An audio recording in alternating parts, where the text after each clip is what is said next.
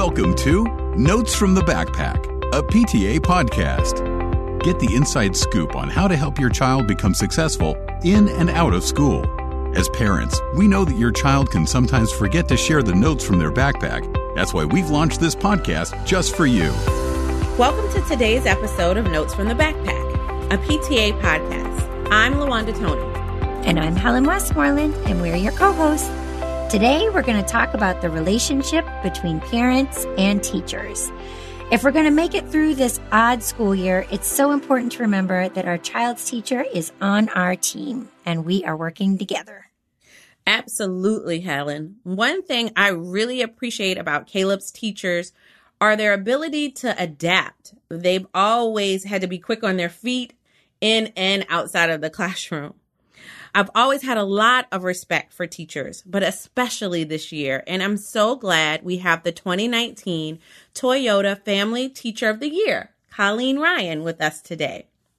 Colleen received this award from the National Center for Families Learning due to her outstanding work engaging families in her community through the development of a mobile classroom.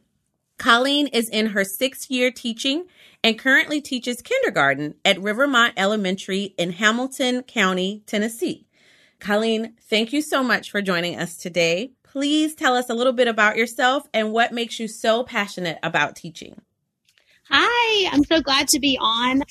I just got into the world of education at a young age. I was one of those students that always loved playing school and teaching my stuffed animals. And then just as I grew up, I just had teachers that really influenced me and really made a mm-hmm. positive impact. So it was just that area that I wanted to go in. But then as I went to college and getting to know Chattanooga and I moved here, I just fell in love with working with students and getting to see those aha moments. And then also leading into with families and having those families just excited to be engaged in their learning. That's really great.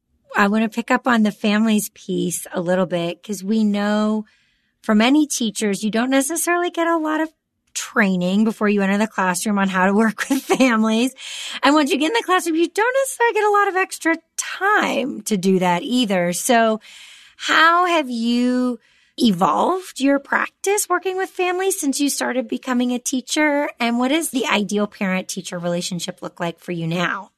Yeah, so when I first started teaching, again, I'm from Nashville originally and I moved to Chattanooga, so I didn't really know the area. So when I first started teaching at my first school, I reached out to veteran teachers and I just asked them to show me the ropes and let me get to know the neighborhood. And that just started with going to the students' basketball games or football games. Mm. And another veteran teacher, we actually had siblings. And so we got this idea of, well, let's build that community. And that's what I believe in for a parent and teacher relationship is that we have to create a community, a family, and break down those school walls. And so we mm-hmm. just started with pizza with the parent and we'd go and have pizza and talk and just hang out. No academic talk at all. It was just get to know you. Mm-hmm. Parents want to be involved, but we don't know what trials they might have in front of them. Maybe they work third shift. Maybe they don't have transportation. Mm-hmm. Maybe they're just afraid to come up to the school building because they're intimidated. So having those conversations with them, we were able to see what can we do so they can keep encouraging their student because that's what they want to do. Yeah, tell us a little bit more about that. What makes your approach to family engagement different? So, one thing that people would say in Hamilton County is that myself and Brittany Harris, we bring the classroom to the parents' front door with the passage, which is where the Toyota Teacher of the Year award came from. So, we took a bus and turned it into a mobile classroom. And so when those parents can't come to the school due to those different issues, we bring the classroom to their front door. They get on the bus. We break down what's happening in the school so the parent can understand and still feel like they're supporting their student in every way possible. That's really exciting. Can you talk a little bit more about that? How does the bus structure? How do I get the bus to come to my neighborhood? Just a little bit more information so our listeners can visualize this concept. Yeah, it's just a regular school bus. It's actually one of the shorter school bus. We do have a lift to keep it handicap accessible. And we took out all the seats and made it into a classroom. So just like you would picture in your child's classroom, we have tables, we have an alphabet chart, we have all the tools that they would need to be able to feel successful in a classroom. So a parent reaches out to us via our website or Facebook or Twitter or Instagram and just fills out an application saying what their child is struggling if it's reading, math, science, writing, whatever it may be. And we schedule up a time. And so it's four sessions, 20 to 30 minutes, and it can either be a Saturday morning or after school one day in the week. And the big thing is that the parent and the student get on together and they're learning side by side. And we, as the teachers or other teachers that maybe want to volunteer, they're completing a lesson. And the parent has a workbook with them and the student has it, and they're comparing notes. And then at the end, give time for them to learn games maybe they could play with things that they have at home, or we give the parent a time to guide the student's learning, and then we can step in and help. Parents are the first educators, and it's important that we empower them and we give them the tools that they need to be successful. So are kids excited when the bus comes to their house? What's the kids' reaction? so when the bus first started for Brittany and I, the students were like, well, whose house is she coming to this weekend? And it just started first bringing up the bus and doing science experiments and just fun things. It is like, who's she coming to? So the parents seeing that the kids are excited and welcoming us into their community just brings so much joy. And the students, I think you tell them you're coming, but then when you actually follow through, they're like, Miss Ryan was at my house. It's just really exciting. oh, so I want to just following up on that. Obviously, this is a crazy school year, no matter what's going on in your community. Are you still taking the bus to folks' house? What does your family partnership look like with the pandemic going on right now? So right now, due to COVID, we are not able to service with the bus right now. We just want to make sure we're keeping ourselves and the community safe. So we've mm-hmm. shifted our model into making sure that the students and the families have the equipment they need to be successful and create a school space at home. So that means with our donations that we've gotten from the community and grants, we provide desks for students. So the parents just reach out and say, Hey, we really need to create a learning space. So the child gets a desk they get a box of containers so they can be able to organize their schoolwork. They get all the materials that they would need to feel successful, dry erase board, markers, so they can have their own individualized space. And we also have shown parents you could make a word wall and things like that. So the student really feels like they're still in school, even though they're having to learn at home. Mm. That is super great. Your school seems like a very special and unique place for our families who may not have access to all of those resources, being able to provide a desk and supplies. What other strategies would you recommend to help engage families during the pandemic? So, even if you don't have a desk or you don't have dry erase boards or markers, it's just getting the student excited for the love of learning. So it might be that they take the time and investigate something outside and figure out maybe why something's happening in their backyard or taking the time to just sit there and read a book with their student and build that relationship, you're always learning wherever you go throughout the world. So if as a parent, you just keep encouraging your students to investigate and keep wondering why, then they're going to feel successful and they're going to be excited. From there, we as educators, when we get to come back in the classroom, we'll be able to feel and just fill in whatever academic things that a parent thinks that they missed out on. No, makes sense. I like that a lot. Those are good strategies.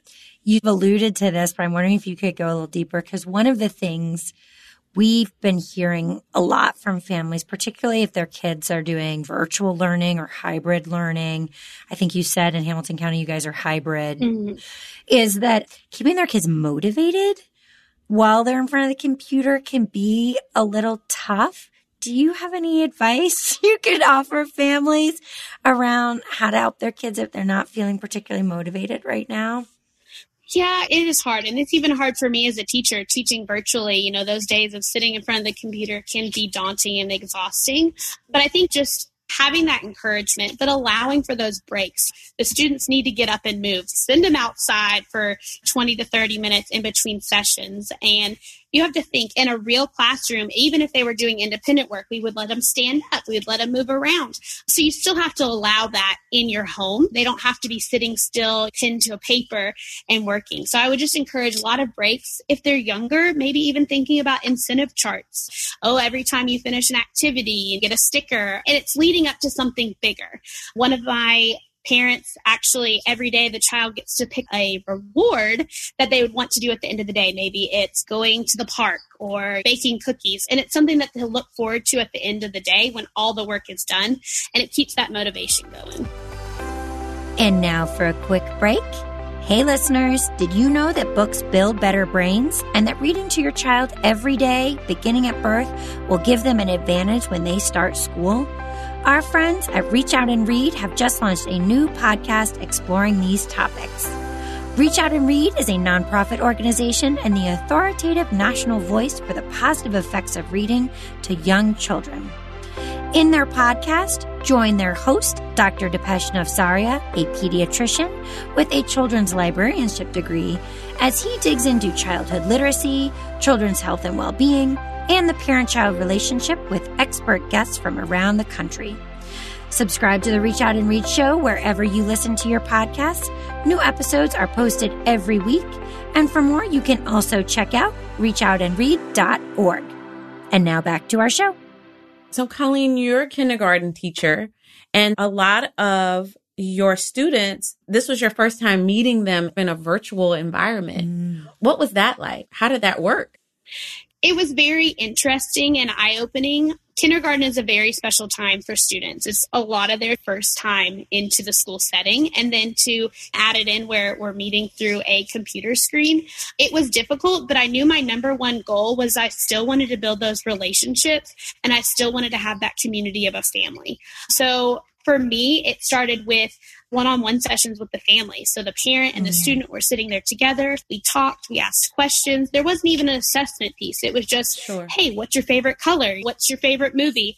So then mm. when I was mm-hmm. able to bring the whole class together, I was then able to talk and say, hey, you like Frozen and so does she and that's Aww. how they build relationships. And they're still, even though they've never been in a classroom fully together in a building, they're still asking each other about their pets.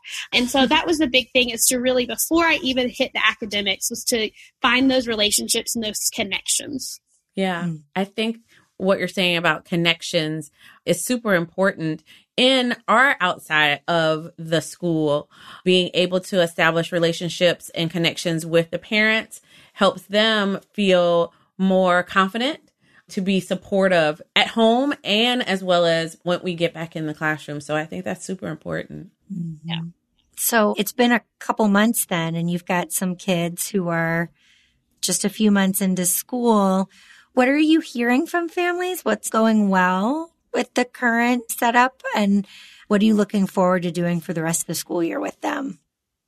Yeah, so I feel that my parents have been very supportive and they've been very encouraged. Of course, the beginning of the tech trials and getting them to understand what it is, but a lot of my parents are saying that their student is still getting a school experience. We still mm. get up and we dance and we sing and we still have show and tell where they get to share their things. So I keep those important key pieces together. So they seem to be really excited and receptive and students are excited to still get on the Zoom and be able to talk to each other. So it has been very, very very positive. Of course, we always have those, oh, the internet's down and things like that that we have to struggle with. But we just make sure that we find an alternative route. If it's me recording a video and then getting to share it out, we're just going with the flow and being as flexible as possible. So as the rest of these few next months come along, hmm. I just want to keep building those relationships and keep getting their joy of learning. This is the time where they're about to flourish. They're learning all their letters and letter sounds. So now it's like time to start reading books. And I just want them to know that they can be just as successful even if we're learning through a computer screen. Yeah. Mm, great. That's really great. This is a lot of good information for our parents to be able to synthesize and figure out what they can do at home. If you could pick one thing for them to prioritize, what would you recommend that they focus on right now? I would just focus on your child's social emotional well being, giving them the hugs. If you notice that they're overwhelmed, let them take a break. Let them just talk to you about their feelings or get to go outside and explore.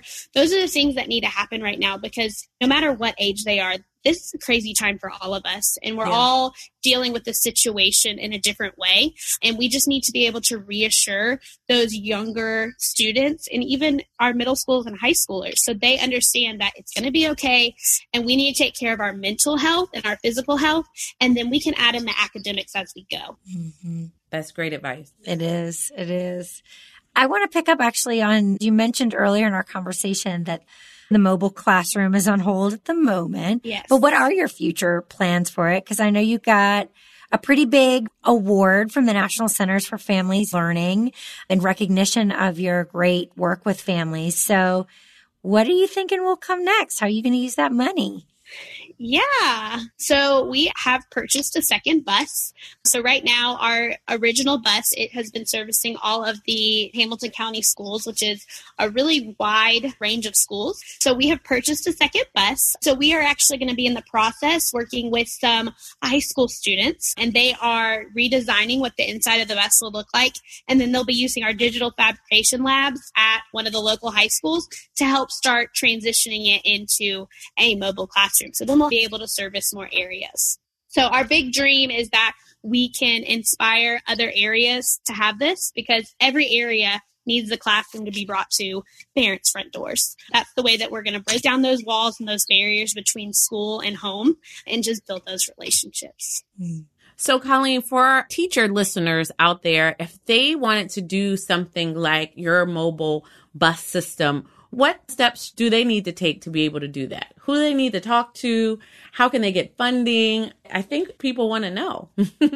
Yeah. So first and foremost, if it's a bus or if it's any idea, just believe it and it will happen. The first thing that we did was we just started researching and thinking of ideas. So if they are wanting to start a bus in their area or some sort of program like this, they can always reach out to the passage on social media. It's just at the passage 423. Is that the name of your bus? But yeah, the bus is called the Uh-huh. passage and then 423 for Chattanooga. hmm cool. and so we gladly want to help, but it all started for us with grants. We started with small grants. Brittany did purchase the bus to start with her own money, and then we just started writing grants to transform it. In Chattanooga, we have a program called Teacherpreneur, which Mm. actually encourages teachers to take these ideas and become edupreneurs and really embrace what they want to do and their ideas. So that helped us a lot too. But the big thing is then reaching out to your community. Once we told community members what we wanted to do, they were supporting us. They were excited and they just wanted to embrace our idea. And it's just been very successful. The community has probably been our biggest supporters and just making this a reality. I love that. That's super awesome.